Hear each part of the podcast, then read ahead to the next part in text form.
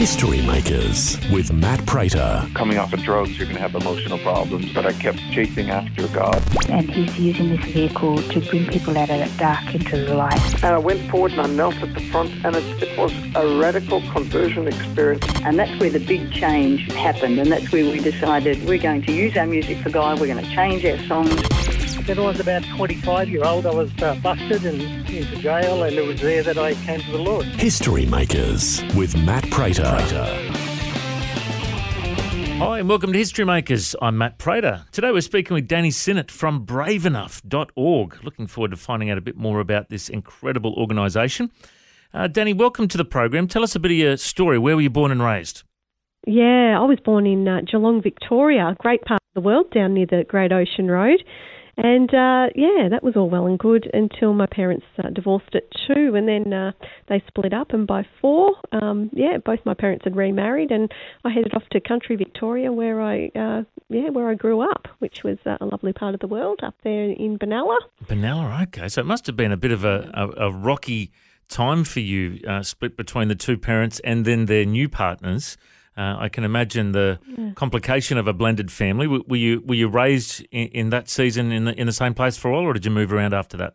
Yeah, no, pretty much the same same place. After year twelve, I headed back to Geelong, mm-hmm. and uh, yeah, all my family are down here, and you know we would make regular trips to Geelong anyway. So it was always like a, a second town, mm. even though it was you know originally my hometown. So yeah, no, it was all pretty, actually pretty stable for those first few years. It wasn't till I got to about seven that things started to get a bit rocky when mm. uh, my dad just, um, yeah, I had an access visit one day with him, and uh, he was a high functioning alcoholic, but he was really present for this particular visit. And I'd only see him probably, you know, two or three times a year because he was living four or five hours away.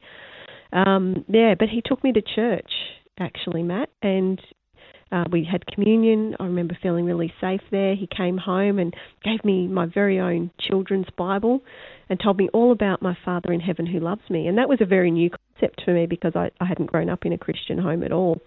Um, and I felt really sort of close to him and really excited. And we went home.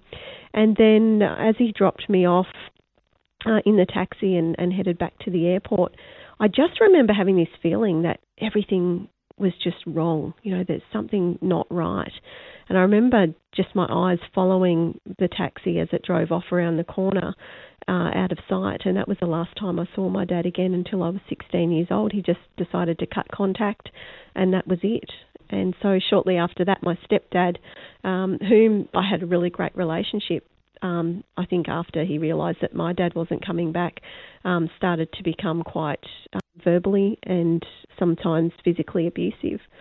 Um, and that's when things started to change for me. And tell us a bit about your uh, your faith journey. Uh, was it uh, you know strong for God and then away from God, or were you always strong for God in your faith journey? Tell us a bit about that.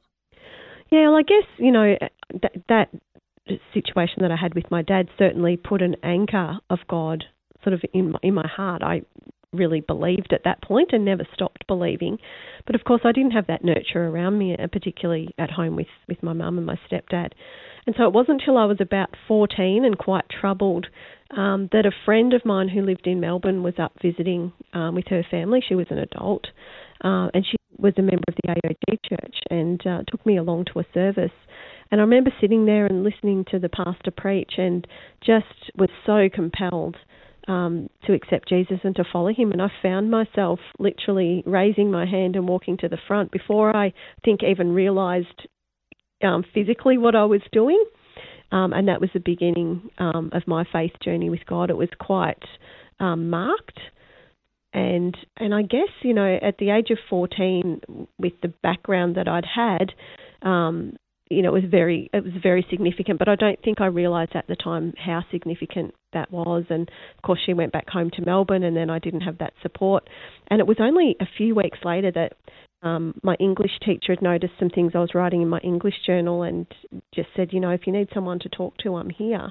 And so I took her up on that, and she invited me to um, her church, which was a Baptist church, a youth group and um, and I started attending there, and that's where I really started to get uh, more solid in my faith, and I had a little bit of nurturing there, and I was baptized um, which was um, yeah fantastic, and things sort of just grew from there. I'm always curious to know for people that have had like an unchurched background when they first start going to church, what was that experience like? Oh, for me, Matt, to be honest, I would just hunger for Sundays because I could go to church and just be loved and accepted. Mm. It was a really um, important time for that in my life because I hadn't had that stability at home. Um, and even at home, like, you know, mum would make cracks because, you know, of course, when you come to faith and you, you're learning about some of those, I guess, you know, morality and how to live in Jesus for the first time. And so if I'd slip up at home, you know, the first thing that would be said to me is, well, that's not very Christian. Uh-huh. And then I would feel like a failure. So I, I kind of had this battle for a long time of, you know, am I, you know, am I good enough for this and struggling with, well, God says I am, but, you know, I keep mucking up and, and having that imbalance. And I think until um, I had an experience a little later on um, in my early adulthood after I lost a baby, I kind of I knew God loved me. I knew God was real, but I didn't know how to live my faith out. Um, and it took a real crisis point for that to really settle in and for me to be, I guess, mature enough to be able to seek that out myself and be able to be wise enough to find people that could mentor me in that way. And tell us a bit about your early career. What did you do after school and, and did you study and how, how did you get into work? Yeah, so I, I've done quite a few things. I first came down, I actually got into kindergarten teaching of all things at Melbourne Uni, but I declined that offer and I ended up going to TAFE just studying childcare. It didn't really end up being my thing. I worked in a pizza, shop uh, during that time, and then yeah, so I got into a bit of uh, tele service work. So I worked in call centres and worked for Telstra for a little while. Um, did a few other things, and then ended up um, working for uh, for Centrelink in a call centre. And at the same time, I was doing a little bit of um, television acting and presenting on the side, just extra work in shows like Blue Heelers and Stingers and some telly movies, um, one about Marilyn Monroe's life story. And, uh, you know, all of that was going well. I was even thinking about heading over to LA to study acting more professionally. Um, but yeah, um, at that time I was newly married, and uh, on our first wedding anniversary, we found out that I was actually pregnant with my first child. And I think it was at that point that my husband and I decided um, let's start looking at God and church and, and getting you know serious about about our faith. And so we started to do that. Uh, but then at 18 weeks gestation, um, yeah, I had some bleeding, and we discovered a few hours later that um, I'd actually lost the baby. And for me, Matt, it was just like having someone um, rip my heart right out of my chest because the, the one thing I did want to do in life was be a mum and be a good one and, and finally have my own healthy little family. And so um, that was just um, absolutely devastating. But the thing that God brought out of that was a hunger for Him because all of a sudden um, that became really important. You know, where is my baby? Am I going to see him again? Um, what does that look like? And I just started really having a very intense searching of God and asking questions and sitting down and, and going through everything. And um, there was a man at my work um, at Centrelink um, called Colin Holman, and uh, everyone used to call him Colin Holy Man. He had such a, a good reputation as a Christian, and so I would go to Colin between calls and and ask him questions. Well, what does the Bible say about such and such? And he'd give me the answer, but what he would always say, Matt, is, you know, don't take my word for it. You look in the Bible. And I'd say, well, where do I find it? And he'd give me some references. And I started keeping a Bible in my drawer at work. And so this banter went on for a while until eventually he put me in touch with a local Christian bookshop so that I could get a concordance and I would study topic after topic. I remember even sitting down on my um, lounge room floor comparing the Gospels, printouts of the Gospels, and you're doing in depth, in context studies of, of certain topics. And uh, eventually he uh, invited me to church. They were running a church play and he knew I was into acting. So I think he sort of, you know, being wise as a serpent, harmless as a dove, and knowing, you know, there's an in that we might get them to church. And sure enough, I did. And um, yeah, was baptized and um, yeah, it was just a really beautiful, supportive environment. And I actually gave up the whole acting thing. I just thought, no, I can't, I can't be part of that kind of an industry. I can't, um, you know, put myself at risk of being involved in something that, you know, is not glorifying to God. And so I just gave up everything and let it lie. Um, within about three years, I'd had another baby. We had a beautiful little girl, Hannah, and uh, had our first call to ministry in Bendigo, uh, running a community centre, and uh, ended up assistant pastoring up there as well, and, and being a chaplain in a local retirement village. And uh, things just grew from there, and then God just opened doors in Christian media for God's glory, and so I ended up being part of a, a massive documentary um, traveling around the world. Got to go to Israel and America and Germany and interviewed some incredible people. Um, Dr. Archibald Hart and um, Brother Yun, the Heavenly Man. You might have read his book, Mhm. Persecuted for His Faith in China. Um, lots of different experiences on the DMZ in North Korea, South Korea, on the border there, and and God just opened door after door. Um, not that it was an easy journey by any means, but um, I think sometimes you know the worst circumstances of our lives God really does as it says in Romans 8:28 bring all things together for good um, if we're willing to just trust him on the journey and um, you know I've had my struggles with anxiety disorder and depression and and working through of course all of my childhood stuff but you know when when I can look back now and say wow you know all of these things that really should have I think without God I would I would have been dead. Um, and you know he's brought me up out of that and now to the point where I'm able to to help other people. And you know that transition was fun too going from doing my own healing to being able to then you know help the next person up which is really where my passion and my heart is um, with the ministry that I do now not just at 96.3 FM here in Geelong but also um, you know with my ministry Brave Enough our charity Well, let's let's get to that in just a moment. But thank God for Colin Holyman from Centrelink. What a great testimony of, of him just you know feeding you some Bible verses and encouraging you to get into church. Like what a great uh, uh, you know a, a God incidence that you're able to work with him. And uh, let's just quickly touch on that documentary. What's the name of the documentary if people want to check that out? Oh, that I did. Yeah, that was called Beyond the Search. That's uh, about ten years old now. Okay. Yeah, done a, a fair bit in between then. Oh, good. I, I love Brother Yun. I've met him a couple of times. I'd love to check out that documentary. So I'll be looking into that. Now, Yeah. uh, tell us about Brave Enough, your uh, your charity you run. Yeah, so I might just back up a little bit, Matt, and Mhm. just tell you how that came about because that's a God story in itself. Yeah. So, um, you know, obviously I'd got into ministry and then um, I ended up working in Christian television up in Sydney at Hope Channel and uh, working in their Bible school there and worked for another network as well um, for a little while. And and so what started to happen, of course, was I ended up speaking in different places around the world um, in a number of capacities and, you know, conferences and, and um, churches and all of those things. And I'd often get called to speak on life issues and to share my own testimony. And what would happen is that people would open up just because I was being real. I just had that real sense from God that I just had to be vulnerable. And that can be a scary place to be, but for me, He just made it so comfortable. And so I just go and just, you know, make that that connection with whatever the Holy Spirit had put on my heart to speak about. And the thing was that no matter where I spoke, whether it was, you know, a church or an older congregation or youth, the same phrases would be said. Danielle, thank you for being real. Danielle, thank you for being brave enough to share your story. And it wouldn't be uncommon to be talking with people for three or four hours after presentations had finished.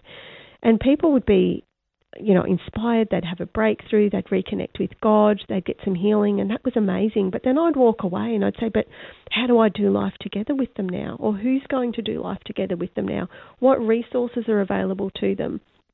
specific to them on life issues and and I couldn't find anything where there was like a hub of that and so um, God just gently led me to um, to get a counselling qualification so I did that while I was working I wrote a book and then I set up a website, and uh, the ministry name that he gave me was Brave Enough, um, which was very fitting too, considering what I'd gone through with with anxiety and having that be so debilitating in my life too. And so I was able to set up a hub of uh, information and resources that were specifically Christian to be able to help people out. And then um, a couple of years later, he impressed me to formalise that. And so I prayed on that, and, and he brought people forward for us to be able to form a charity and raise the funds to do that um, to be what we are today. So now we have our, our Brave Conversations podcast uh, internationally. We've had some some awesome guests on that talking about all sorts of things from um, addiction to chronic illness to boy, um, you know, unfiltered prayers and life after divorce.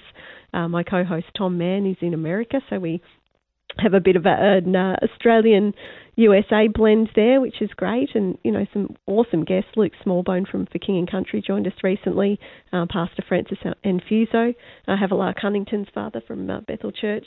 Um, so he's uh, yeah done some amazing things too, um, and we talked about his his walk through abortion. So we're talking very real life issues, but with God at the centre and showing people that you know what if God can do that for them imagine what he can do for me. And and I guess the whole premise with everything we do at Brave Enough whether it be the podcast or the devotionals or speaking at an event um, it's all it, it's all about the fact that everybody has a story and every story matters. And what we're here to do is to do life together with people and help the next person up so that they can emerge stronger.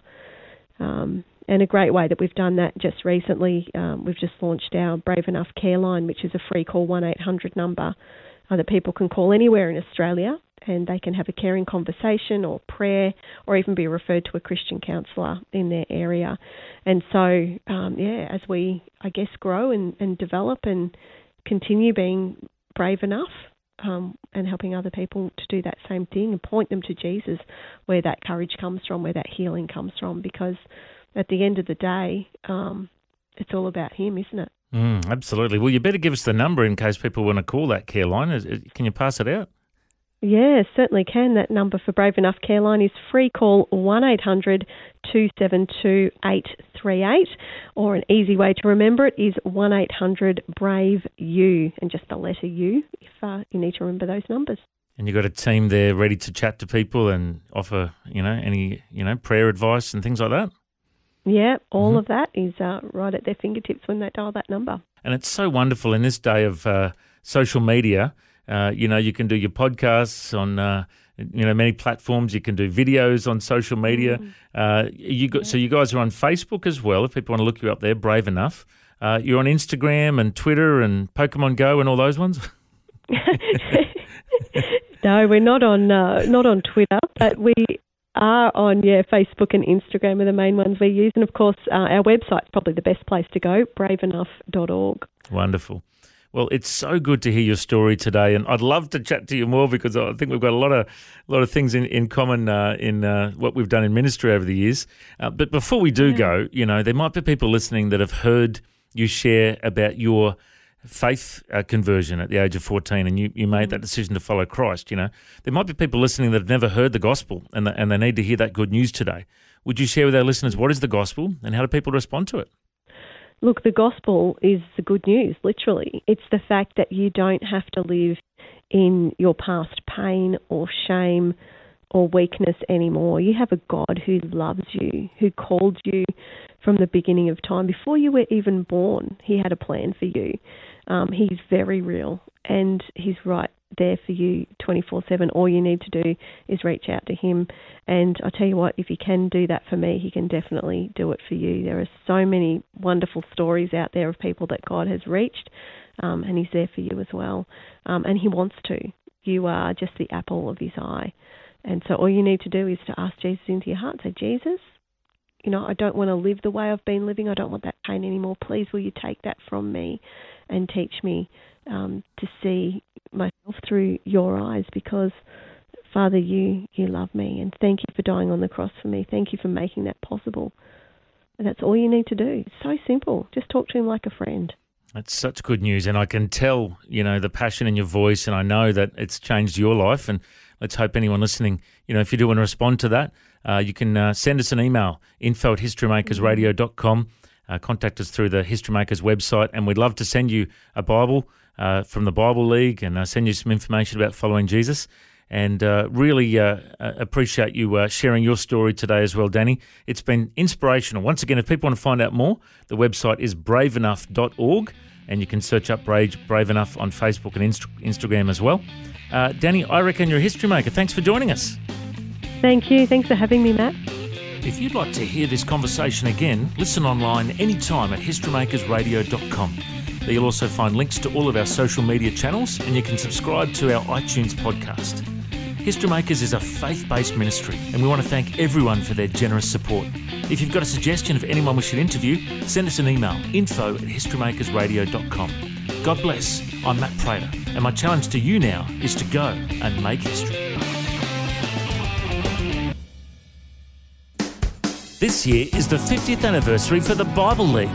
They're celebrating all that God's done in their ministry and they're praying into all that he's going to do in the next 50 years. Ephesians 3:20 says that God is able to do immeasurably more than all we ask or imagine according to his power that's at work within us. To him be the glory in the church and in Christ Jesus throughout all generations. If you'd like to support the Bible League as they reach the generations to come, go to bibleleague.com.au. Station sponsor.